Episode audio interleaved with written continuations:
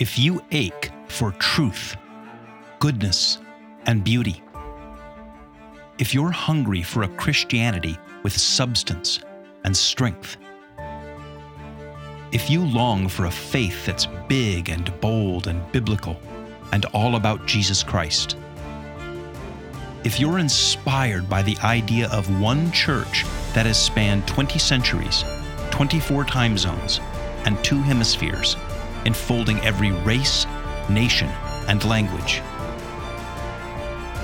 then you're considering Catholicism. For non Catholics, relics are one of the weirdest things, if not the weirdest thing, about Catholicism. The word relic comes from the Latin relique and refers to some object, notably part of the body or clothing, remaining as a memorial of a departed saint. They are kept and treasured in containers that are called reliquaries, some of which are made of glass so you can see the item inside. Every Catholic church has at least one relic inside the altar, and some churches and shrines have dozens, even hundreds. There are all sorts of examples. On my trips to Italy, I've taken people to a particular church in Rome, next to the Pantheon, that has St. Catherine of Siena's body in it. But then we go north to the city of Siena in Tuscany, where her thumb and her head are on display. It's a long story as to why she's divided between the two places. But I mean, there they are, a sort of shriveled thumb and a dried up head. You step up and look at them through glass in a church, and if you're Catholic and devoted to the memory of St. Catherine, you make the sign of the cross and say a prayer. And non Catholics look at you like you've lost your mind. I could give a thousand examples like that. But most relics, especially those that you'd see in the United States, are either tombs containing a saint's remains or tiny slivers of bone, like the size of your fingernail clippings, or maybe a lock of hair or a, a bit of clothing from a long departed saint that are kept in a little glass reliquary in a chapel somewhere in the church. Now, the Protestant reformers like John Calvin and Martin Luther were not amused and they ranted and raved about the evil of Catholic relics. And so Protestants, raised in Calvinist or Lutheran denominations, look at them with horror, like objects of the occult. Evangelicals and secularists tend just to be puzzled and turned off, thinking that Catholics are crazy and missing the whole point of Christianity, which they sort of narrowly define as having only to do with faith or social action. So, in one of our church chats with Ed, my Protestant friend Ed finally got around to asking me about this weird Catholic fascination with relics of the saints. Welcome to Church Chats with Greg and Ed, where Greg and his Protestant friend Ed chat about the church. Okay, so last uh, was it fall? I took a tour of the cathedral in Grand Rapids, which was fascinating. And one of the things I learned from you, you led the tour, and one of the things I learned was that the altar, you were showing us the parts of the church, and, and the, the altar, you said, was required to have a relic in it. And, excuse me, that was the first time I ever thought about relics being important and I thought, really, this well, this is a whole different thing than I thought it was. And Right. I, you know, and every altar in the world has got a relic. Well, what's a relic, and how do we get so many of them, and what are the important? What's the importance of them? You know, Right. and that's uh. uh, So, so we, we often we start these out with with me saying this, so I'm just going to say it again. Yeah. Uh, uh, from the outside looking in, Right. Okay, it looks, it has always seemed superstitious to me. Like, don't these things lead people to practic- practically worship the artifacts? Right. And I know that's that's kind of a cheap argument because, well, people do all kinds of bad things, and you know, it's not. Uh, they misunderstand it, or they or they intentionally mess it up, or whatever. Uh, but it does seem to me like an invitation to superstition. And I Mhm. found a quote from John Calvin because I knew we were going to talk about this. My former. Yeah, you're- whatever. uh, I'll just burn through it real quick here. It comes in. The, I'm coming in the middle of the quote. The first abuse, and as it were, the beginning of the evil, was that when Christ ought to have been sought in his word, sacraments, and spiritual influences, the world, after its wont, I love that. No one uses that word anymore. After No, its wont. W O N T. It's a great word. Yeah, um, uh, clung to its garments, t- clung to his garments, vests, and swaddling clothes, and thus overlooking the principal matter, followed only its accessory. It is of no use to discuss the point whether it is right or wrong to have relics merely to keep them as precious objects without worshiping them, because experience proves that this is never the case. In other words, they always end up being worshipped. That's John Calvin's position. Um, so let's let's let's start out there, if you would. Um, what are these things, Okay. and why, and, and why are they important? So, okay. I can't wait to get to Calvin on this one, but let's start with a definition of what a relic is. Well, let's let's do it this way. In the Catholic Church, there are three actual classifications of relics. Three classes. There's first class relics, second class relics, and third class relics.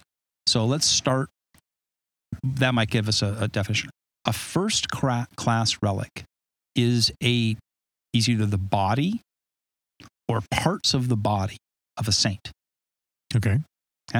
So somebody who's a declared saint, it's their it's their body, their skeleton, their thigh bone, right? Their skull. We'll get into all these, and there you can find all of those things. A, a question my- arises quickly in my mind: If it takes a long time to to end up a person for a person to end up being declared a saint, Mhm. do they keep like a do they keep these bodies on file so that in case they um you know Actually, as a matter of fact, yes. So, so let me get to the. Okay, well, all right. I'm gonna get a little detour. I'm sorry, here. that was a no, little- no. That's yeah. okay. No, that's okay. It's a quick, quick little detour. But don't let me forget to get to the second and third class relics. Um, that's what I love about these conversations. Right. We, we, they're, they're, we go all over the place. They're rather peripatetic, right? uh, where we wander about. Ooh. But yeah, that's a fancy, fancy word. There's an etymology to that word. That was Right. uh, said about Aristotle because when Aristotle walked about, he he he walked about while he taught As was his wont. as was his wont. And so he was peripatetic. And so this is these are peripatetic conversations with Ed. Church chats with Ed wander. In any case, um, the bodies. So did you come with us uh, to the Detroit field trip? No. No, you didn't. No. So when we went over, I took uh, a couple of months ago, uh, we took 60 people over to see some holy sites in Detroit. And one of them, um the tomb and a, and a center uh, for Blessed Solanus Casey. He was a, a friar, um, a Franciscan friar uh, who lived in a monastery or a Fra- Franciscan monastery or house in Detroit um, and served the poor. It's kind of a legend in the Detroit Catholic community during the Great Depression. Mhm. You- anyway, long story, but he is on the road to sainthood. He was there's like three or four gradations Right. to sainthood. And anyway, when Solanus Casey passed away, you know, they buried him there in the Franciscan house Mhm. In a tomb. And then over the years, you know, people visit his tomb and so on and so forth. And as he progresses more and more potentially to sainthood, let's Right. suppose he achieves and is canonized by Right. uh, the church. Well, we know where he is. Right. And if you go back in church history, and probably the best example of this is the Apostle Peter. So when Peter was martyred, uh, he was executed in a stadium in Rome. Wasn't the Colosseum, but it was across the river in what is now the Vatican. And he was crucified upside down, and then they chopped him down, and they was, his body was given to the Christians, and they went across the street or just outside the stadium, and they buried him in essentially a public cemetery. And everybody in Rome who was a Christian go, oh well, that's that's Peter, and they began to come to Right. his tomb to pray and leave Right. flowers and things of that nature, right? Right. As we as we would do even today Sure. with the you know grave of an of a person that was beloved. Over time, when Rome became Christian, they built a church over the top of his tomb, and that was St. Peter's Basilica. Mhm. And in any case, when eventually, about 100 years ago, or nearly 100 years ago, when that was excavated beneath St. Peter's Basilica, the current St. Peter's Basilica, you went down there in these kind of catacomb area, and there's this tomb, and there the Romans were really into graffiti, and there's graffiti on it that Roman graffiti that says Peter is here. You know, somebody goes Right. out to the graveyard where all the, Right. the little headstones and mausoleums are, and somebody scratches Peter's tomb. Right. And that was how Christians went to it. Well, that's there. And it's one of the rarest things that you can do in the entire city of Rome is to get the privilege of going down 70 feet below the altar uh, in St. Peter's Basilica and seeing the tomb of Peter and seeing the graffiti on it. And I have gotten to do that twice Hmm. in my life, two of the greatest moments of my life. But the point is, is that when you look at where these first class relics came from, often they were people who were martyrs or prominent or or treasured in their life and when they passed away everyone knew where their tomb was and they were buried there and then over time as they were canonized their relics their bodies or parts of their bodies were valued and in many cases they were and this is the part that we'll get into i'm sure they were um, how shall i say this kind of cut up Right. and you would send a portion of the body to one place and some of it to Yep. another so that people could have pieces of Yep. Of the, the body. So in any case, a first class relic in the Catholic Church is the body or portion of the body of a saint. Mhm. Second class relic is clothing or personal items that belonged to a saint or that a saint touched or interacted Yep. with. So, for example, uh, if we go to Italy and we go to Assisi, and as we sit out here at the One Whirling Adventure compound, uh, The secret compound, by the way. secret, secret outdoor compound, we have a statue of Saint Francis of Assisi Hmm. uh, adjacent to us here. Uh, but when we go to Assisi, we not only is Saint Francis buried uh, in the basilica there, but in a room not far adjacent uh, to, from where his tomb is, there is a room that has a lot of his objects. So his tunic and his belt and his shoes are preserved. Mhm. And those would be second class relics. Probably the most famous second class relic, if it's authentic, is the Shroud of Turin, Mhm. which is with the burial cloth of Jesus, purportedly Right. but that would be an example of a second class relic. Okay. A third class relic is something that an object that was touched to a first class as a second class relic. Okay. Now, this gets a little bit right. That's they're, they're like the bottom class, right? right. But you might say, for example, there are cases of this where someone says, Hey, I've got a rosary or I've got some object and I'm going to visit um, the tomb of so and so and and be able to kind of touch the rosary or touch some object, Right. crucifix or something to the body of the saint or to their bones. Right. And then there's, in a sense, right, it's special. Right. And of course, you know, Protestant friends out there are going, this is so weird and so magical. But, you know, look, we all go, you all go get autographs right. or see your favorite, you know, um, sports star or music star or whatever and want to get a selfie or an autograph. Right. You know, and, and there's giant trade in uh, what footballs or basketballs or jerseys signed by Right. Tom Brady. Uh, and so, you know, those go for big dollars. You got a jersey signed by Tom Brady, then it's huge. I have right? a CD cover signed by Brian Wilson. Well, there you go. I, I built a shrine in the bottom of a drawer someplace, and that's where it is. Best thing I've got is I've got a I've got a golf hat that Phil Mickelson signed. Oh, when I met Phil go. Mickelson once, you know, after a golf tournament that I went to and watched him. Um, and so, you know, I've got my Phil Mickelson hat in my office, you know. And so, you know, people treasure things that have been touched by someone. Mm-hmm. For someone to say, hey, that's just superstition, right? Obviously, we treasure objects that have been touched by Right. someone that we value. But that's what a third class relic is. It would be an object that was touched to a first class relic. Make sense? Yep. So those are three classes of relics. If you were to sum those up, they are objects uh, that either have that are the bodies of saints or are closely associated with the bodies of saints. In the case of second and third class relics, that have been preserved and are they're not worship and they're not magical items, but they're treasured, they're valued. And then there's this word in Catholicism, venerated. Mhm. And Protestants will always say, well, you're worshiping. That's not what veneration means. It means respected, Mhm. deeply valued. Um, uh, when I venerate something, I show honor and respect to it.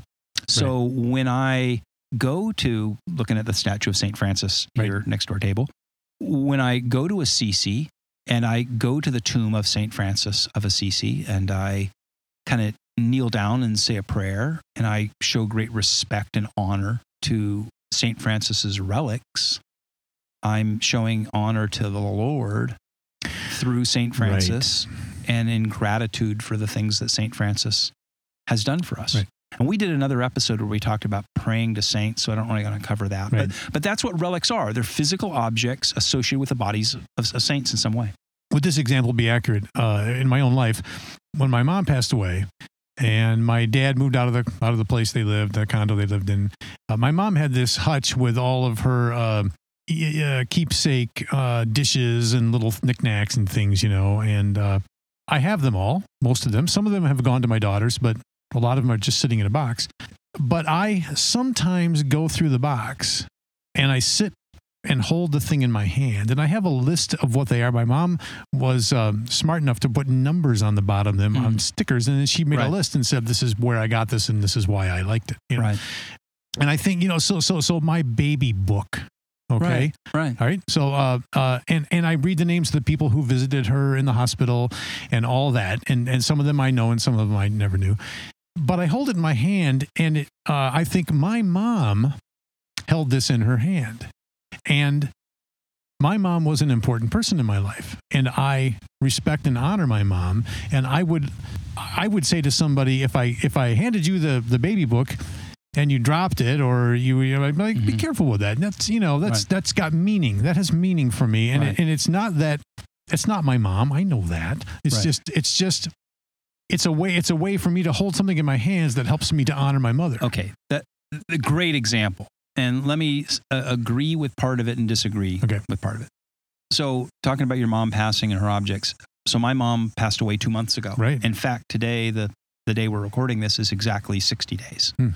I thought about that this morning. So, it's been exactly 60 days since my mom passed. I was sitting there praying the rosary next to her in the hospice when she Yep. stopped breathing. And we're, we're just as a family still kind of going through the process of going through her things. sure. You know, it just it takes time to kind of you just don't, you know, obviously in a week decide, hey, we're just gonna toss out a bunch of Right. mom's stuff. Like we've been going through her things and deciding what to keep. And, you know, it's a very, you know, emotional process. And there are certain things we're deciding to keep because they they mom valued them and she touched them and she used them. And I know it's kind of crazy. Maybe this is a 21st century sort of thing. But one of the things that I have um, sitting in my office right now is my mom's cell phone, my Hmm. mom's iPhone. Yeah. And she used to text me on it, Right. you know, because she lived out of, we lived in different states. And she would text me and send me little pictures every day. And, and I was just sitting on my desk and I like, my mom, you know, touched this every day Right, and right. sent me texts. So there, there, you know, something that touched somebody you loved and make, reminds you of them. It, right.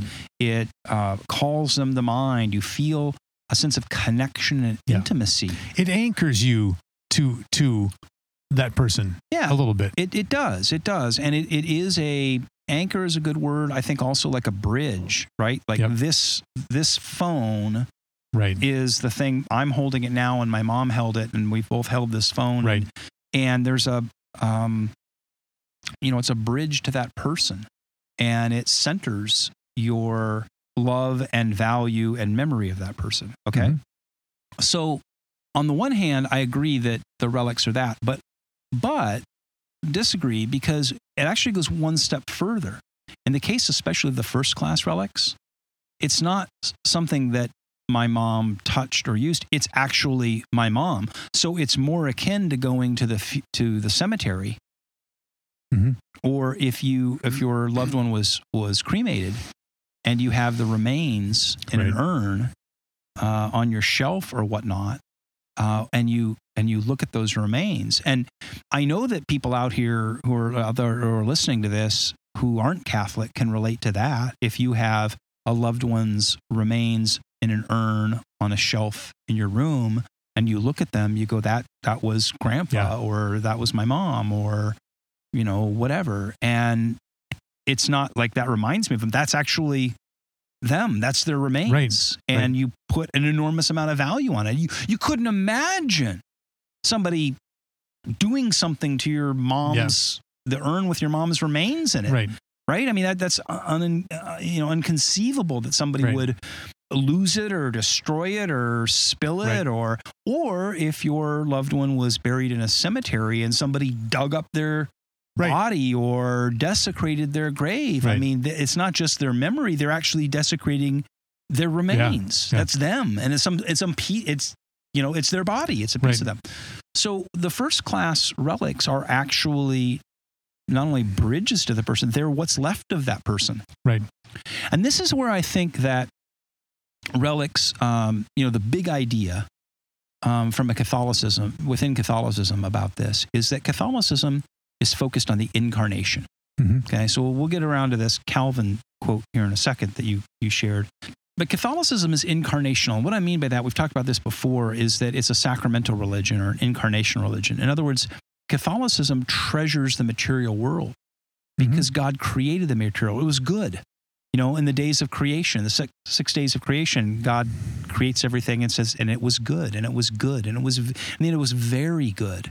The creation was good. God likes matter. He created it. There's not a distance. Matter, the material world is not somehow inferior, diminished from that's a heresy. That's the ancient heresy of of Gnosticism and Marcionism and all these different isms that were that said that the real thing that was valuable, the real world, what God really cares about is the spiritual world, and then the material world is this diminished thing. And it's a, an ancient heresy that says what we really want to do is escape this material world to go Right. up and float on a cloud, you know, and pluck a harp or something Right. in in the spiritual realm. God created the material world good and he put us in it. And I think one of the things to remember is that humans are a fusion by God's design of the material and spiritual. So let me put it this way when you read Genesis 2, second chapter of Genesis, and you read how God created mankind, here's what it does not say it does not say God created Adam and then gave him a body. Mhm. What it says is that God the dust of the earth from the ground and formed it and breathed life into it. So Right. we are not spirits that have been given bodies. We are the dust of the earth that has had the spirit of life breathed into us. We are essentially, and that's a technical word. We were talking about Thomas Aquinas before we started the recording. Thomas Aquinas talks about what something's essence is. And our essence consists of a spiritual and material component. The reason I'm saying all this is that when someone dies, it isn't like, well, that's just their body that doesn't matter. That's part of them Right. and the entire hope of the resurrection. So it's an incarnation religion because God himself incarnated himself and took on human form and a human body. And Right. when he died, he, that body was resurrected. And our whole hope and promise, Paul says in Corinthians, our entire hope is in the resurrection, that we too will be resurrected. So bodies matter Right. the body matters. And that body, whether it's your mom's body or the body of St. Peter or the body of St. whoever, is, is going to be resurrected, is going to be resurrected in the new world. And that's, that's them or the part of them that's still here. Right. So it isn't a, this macabre, weird thing to treasure and value what we still have of that person. Right. In the hope and expectation that in the resurrection, when Christ returns, that body will be reconstituted in the resurrected form. And so we hold on to the part of them that's still here. And we treasure that part of them that is still with us. And that's the incarnational religion. Now let's go back to that Calvin quote. Read it again. Okay. The first abuse, and as it were, beginning of the evil, was that when Christ ought to have been sought in his word, sacraments, and spiritual influences, the world, after its wont, clung to his garments, vests, and swaddling clothes. Stop. Okay. First of all, okay, again, when I said Calvin's my dude, so as I've shared in other episodes, I um, I went to a Calvinist seminary. Right. It was actually called Calvin Seminary. And uh, so I was trained in Calvinism. And look, right away, this is Calvin being Calvin. The first evil was that men didn't, you know, I mean, tell us how you really feel, John. Right. But the thing is, is that the first evil was that men didn't seek him as Calvin would prefer in his, in his word. So, in other words, in intellectual pursuit and explanation and preaching and reading and preaching and, and all this kind of verbal Right. intellectual thing, but that they clung to the things that he he left behind. I- I- okay, so first of all, that's an argument that that's evil on Calvin's part. He can argue that it was evil that people treasured what was the Right. remnants of Jesus, but but it's not clear that that's biblically evil. Where does for all of John Calvin's insistence that it's sola scriptura and only what's in the Bible, where does it say in the Bible that if if people uh, if the first community of Christians kept Jesus's the shroud he was buried in, or Right. the swaddling clothes that Mary maybe treasured after he died, that that that was evil. Does does Calvin have a have a place where it says that if Mary and and the first community of Christians had his swaddling clothes, that that was a bad mm. thing? Because I don't I don't know where that verse is. That's just Calvin making an insistence that he would prefer people read the Bible rather Right. than treasure things. Secondly, it doesn't s- seem to follow. Because what happens? Jesus dies, and what was typical in a Roman crucifixion is that the body would be taken out, thrown into a mass grave, Right. okay, by the centurions.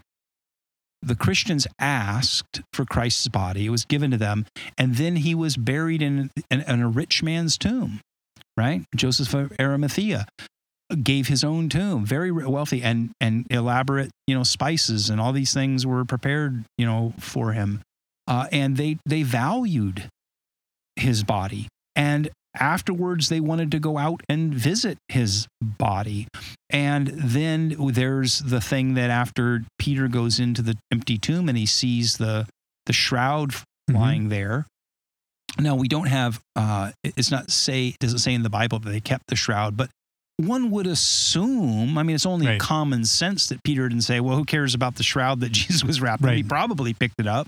We don't have any biblical evidence, and there's no proof, and I'm not arguing the Shroud of Turin Right. is that, although it, it could be. But my point is that there's nothing in there that says that if Peter and the first Christians kept the shroud, that there was anything wrong with that Right. whether was anything wrong with valuing those things.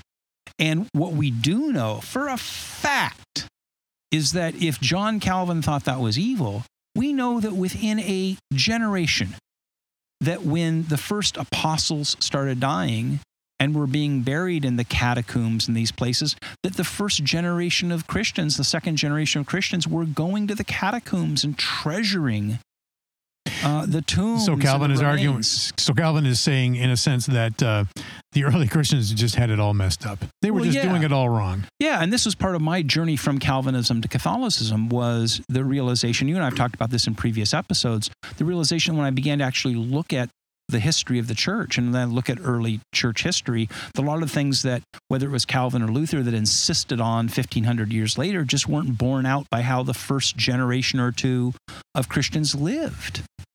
You know, and when you go back to Calvin's quote about that, you know who never says what Calvin says in that quote? Any of the church fathers. So you go back to the first, second, third century, none of the Right. church fathers say, hey, those of you who are going to the tombs of the apostles and, and praying and valuing their their tombs or their bodies or whatever, that's that's an evil. You should just re- Right. stay home and read the Bible.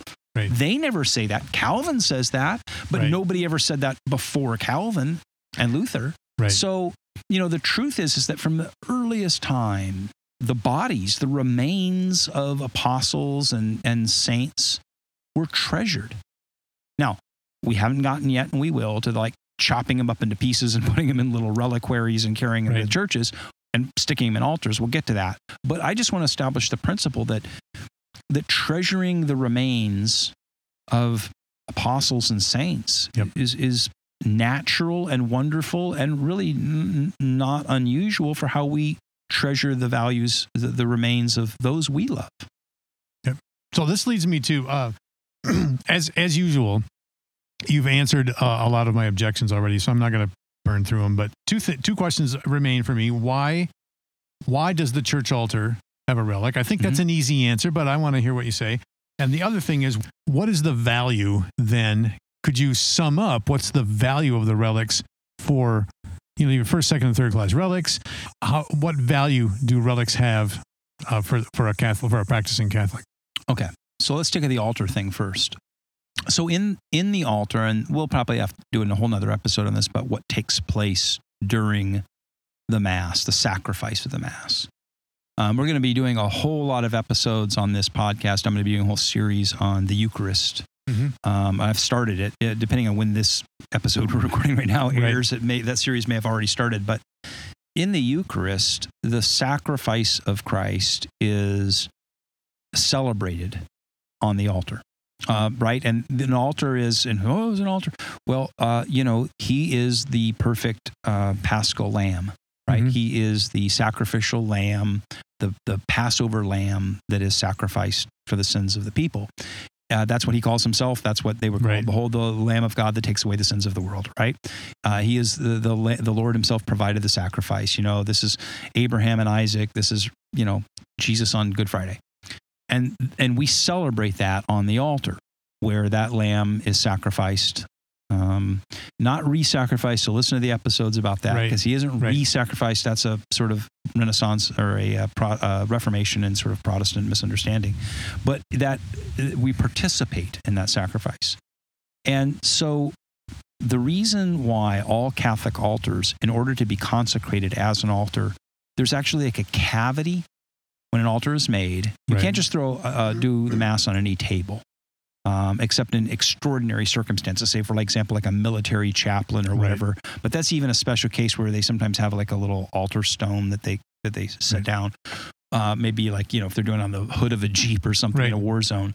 But in general, a consecrated altar has a cavity in it, and in it are put two first class relics. They have to be first class relics. Hmm. So they are slivers of bones. Uh, like at our parish, there's we have a we have a uh, like a plaque in the wall, of the sacristy, like a little certificate, and it's the slivers. I mean, and when I say sliver, I mean like like when you clip your fingernails and there's Right. a tiny little sliver of fingernail that you clip off. It's like that big. It's just like a little sliver of bone of these two kind of medieval saints. Yeah. Um, and there's a whole thing in the Vatican where those are distributed, Mhm. right? So they go, hey, this is Saint so and so from the year 900, and Right. and when somebody in the world is going to create a new church or a new altar, Right. these little slivers of bone or whatever are distributed. And the reason they're in there is that two things, I think. One is that there is a holiness of the church and the saints that participate in that. But there's also kind of a reference in the book of Revelation when John sees the throne room and he sees the sacrifice of the lamb and it says beneath the altar are the sacrifice Mm. the, the, the the martyrs and the saints Yep. or beneath that altar it's sort of a, a, a callback to that that the, Hmm. the the what we're doing in the mass and in the eucharist is we're seeing we're participating in what's going on in the eternal before the eternal Okay, throne sure. of god and the the martyrs and the saints are a part of the, the altar of the sacrifice upon which you know christ is there so that's that's that and when you build a new catholic church the you have to get permission and all that and the bishop Right. has to consecrate the altar and this there's a verification and these two little things are put in like a lead capsule sort of Okay. uh, and then it's inserted in a little cavity in the altar and sealed and that's why if you desecrate an altar you can't just like throw it away right. So if you tear down an old church or whatever you can't just throw the altar away it has to be unconsecrated and the relics removed Right. um so that's about altars uh but you asked about What are what are the uh, so so what's the value? ah Uh, sum sum up. Uh, you know, you've Yeah. we've talked a long time about this now, but uh, what's the value uh, of a rel- of relics in a, in a in a Catholic's Okay. life? So, first of all, let's think about that word Catholic, right? The word means universal. And if you, when you listen to this podcast, you hear me say in the intro to it um, that you know it's a church of um, spanning 20 centuries, Mhm. um, you know, 24 time zones, and uh, two hemispheres, you know, with people from every race, tribe, language, and nation. And the first value, I think, of the relics is that sense of community and connection. We become in, it preserves that sense of community. Every time that I have visited the tomb of a saint or the relics of a saint or whatever, uh, I, f- I feel this powerful sense of connection. Mhm. And again, I, look, um, you know, you've been to Cleveland to the Rock and Roll Hall of Sure. Fame, and you go there and you see all of the memorabilia, Right. Elvis's guitar, or Right. you know, Yeah. whatever they have. Um, you know, Elvis's sequin. Is it like Fat Elvis or early Skinny Elvis Right. or whatever? His sequin jumpsuit or whatever it is. You know, and you you know we preserve those objects because they connect us to people. Mhm. Or if you go to Canton, Ohio, to the the NFL Hall of Fame, and you see Right. all of these things, there is a sense of connectedness, and within the church, it's a sense of connectedness to all of those over the 20 centuries and 24 time zones and two hemispheres from every race, tribe, language, and nation that have all been there. And I feel, I've always felt whenever I visited um, the tombs of saints or whatever, this intense sense of connection. I can't tell you how powerful it was on the two occasions I've gotten to do it to go down. You know, seventy feet into the into the essentially catacombs, um, well, not technically catacombs, but down into the the area below the altar, and to see the tomb of Peter, and what a a sense of connect. Like this is Peter. This is Right. Peter the fisherman. Right. And, it, and all of a sudden, I feel connected to all of the generations of Christians Right. that have spread throughout the world over the ages.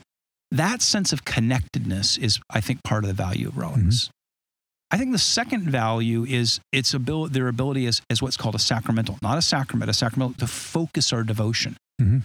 So when I go to Assisi and I uh, kneel before the tomb of St. Francis, I'm not worshiping St. Francis. I'm worshiping Right. God, but I'm paying respect just in the same way that you pay respect at your mother's grave. Right. I'm paying respect to to what is left of St. Francis and and and treasuring and valuing him and focusing all of my love and devotion and respect uh, that I feel for God and the gift and the thing of the St. Francis and the things that he taught and accomplished.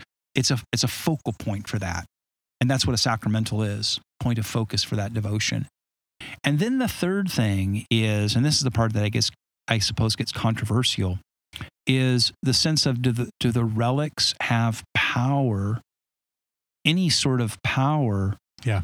uh, uh, to to accomplish miracles. Now, this is where it gets weird because Catholic, because Protestants will say, well, Catholics believe in magic and they become magic objects. But let's think of what magic is. It's actually the opposite of magic. Magic, and by magic I mean you know evil occultish Right. you know, magic is the notion that I can compel the gods Mhm. or the spiritual world by the use of certain physical objects. Right. So, what is it? Uh, eye of, you know, Yeah, the Eye of Newt or something. eye of Uh, newt and you know whatever Right. lips of toads or Right. whatever and if i you know put the lips of the toads and the eyes of the newts and you know whatever and mix them with these berries and, and under the moonlight Right. in a certain way in a certain kind of cup that i can sort of force somebody Right. to love me or force the gods to do something that is using the physical world to sort of compel the heavenly world right Yep. uh, the notion of the Catholic Catholic miracles is quite actually the opposite. It's the notion that that God uses physical things in our world. Mhm. So we've talked about this before. You know, Aaron's staff, Right. uh, the burning bush. Uh, Jesus, when he wants to heal the blind man, takes some uh, dirt and spits in it and makes a kind of a paste in a mud and rubs it in his eyes. There's always the sense that sometimes God use, uses objects. And so it's not me compelling God, it's God working Mhm. in response to my prayers, my devotion. Lord, you know, heal me, Lord, you know, uh, you know, whatever it is that you're praying for. The notion that God in some way sometimes uses Yeah. objects as as a focus point. And so it's not me compelling God in a magical way, but God actually reaching out to me through these points of connection. I this started when we did uh, the podcast about Mary, which I think was the one we recorded before this. Mhm. Um, I started getting a, a, a much deeper sense of this. I had it sort of building already, but that that everything is part of the story. Mhm. This isn't the, the, the, the, the physical world isn't an illusion. It's part of the, it's part it, it's part of it. Yeah. You know, we um we had a cat that that we had put down, my wife and I, Otis. and and, and no no no not Otis. Uh, Oh, um, Otis. th- there was another one. His name was Presto. Oh, I didn't meet And, Presto. you I know, knew meet Otis. Presto. It was spelled P R E S T O, but- it was but it was pronounced Presto because he was annoying. Yeah, he was annoying. He chattered and whined and and but, you know and when and when we had him put down, you know, I I, I walking into the veterinarian's office, I thought. I'm so glad this is over. I hate this cat. And then I cried like a little girl oh yeah, you know and and we were talking my wife was talking about it with her friend and her friend said well my my wife says well, why you know why uh uh, I, I don't understand why I cried so hard when I was really so sad. Sorry, I, I happy to see the cat go. And she said he's part of the story. Right. He was part of the story. He was the cat you owned when when you met and married Ed, and and and so forth and so on. And that's that's how I feel. I'm starting to feel about. So I can see standing at the tomb of Peter. Mhm. You think this was a dude who was just a kid fishing, just a guy. You know, he didn't know this was coming. He was just a guy and he fished and he, he worked with his hands just like a lot of people Right. do, just like I have done. Um, and he lived and he breathed and he ate and he slept and he died and he fell in love with somebody or maybe he Mhm. didn't and he had arguments with people and and he wished for things and Yeah. and then he was and then and then it was done and uh, all these things happened to him and I am I'm the same thing. Yeah. I'm the made of the same stuff. It's you know Yeah. uh, the material world. It's all part of of what's going on, and God is using all of it. All of it's part of the story. You know, a hundred miles from where we sit right now, as the crow flies, is Chicago, Mhm. and in Chicago is the tomb of uh, Saint Frances Cabrini, known as Mother Cabrini. She is the she is was is the uh, first U.S. citizen ever canonized as a Catholic saint. Hmm. She was an Italian immigrant, came over um, during the great wave of immigration, you know, and um, and she uh, I did a whole One Whirling Adventure video episode about her. Um, we'll link that. But oh my goodness, I mean, she started something like two or three hundred schools, hospitals, orphanages, amazing works of mercy and Yeah. and uh, and ministry among the poor immigrants uh, of America at the end of the 19th century, beginning of the 20th century. And when she passed away, uh, like, you know, all of America wept. And they did a ceremony for her when she was beatified and canonized. They filled Soldier Field, Mhm. uh, like filled Soldier Field Stadium with people. And anyway, her tomb is there. And one of the things, going back to your thing about Presto the cat and the story, you know, when you go down to Chicago here and you go and visit her tomb, you think about all that God did. And in a sense, it's about God's story. It, it's all about all the amazing works of the kingdom of God and how it's all unfolded through the ages and how it unfolded in American history and how the the tens of thousands of children that were cared for in those orphanages and the people in the hospitals and all the ways that God through Mother Cabrini impacted you know generations uh, of people and impacted and shaped this nation. And when you sit before her tomb and her Yeah. remains and what is left of her it it, it connects you to that Yeah. story and to her. And then for you to say god help me to be uh, as brave as she was. Help me to be as compassionate she as she was. Help me to use the time and the treasures and the talents that you've given me to to try to serve others the way she did and to say to her mother Cabrini pray for me that I can I can try to follow your example and Right. then if you reach out and put your hand on the tomb and hope that somehow you know that Right. God not that there's magic in that but that Right. that, that you know in that that point of connection that that maybe the Holy Spirit will you know breathe a little bit of that life into you Right. what a what a beautiful thing. And i think it's a it's so impoverished. This is what i felt in my evangelical world life my protestant life is it's such an impoverished vision of life in the kingdom. Um, you know we have the bible and we have praise songs and but and, and it isn't that we don't have people to build orphanages and do missions but but why not have the fullness of the incarnational value of of people and the saints and Right. and their bodies and what remains in them. And what and you know what other value is there that we don't know of yet? What's that Shakespeare quote? There are greater things in your uh in in, in uh, Heaven and earth, Horatio than are dreamt of in your, Your philosophy, yes, yeah. that's from Hamlet. Um, I love that. I have a we have a friend who's a, uh, naturopath, hmm and she was doing this thing where she was looking at my eye, and you know, well, I think we, I think your liver is, uh, you know, and and I thought, wouldn't it be just like God to put that together like that? Yeah. I'm not saying she's right or wrong. I don't know about that stuff, but that's what I think is Yeah. that this that's what I'm picking up from all of this Yeah. is uh, is a sense of how it's all connected. Absolutely. Well, thanks, Ed. All right, yeah, it's All right, great. Okay, bye.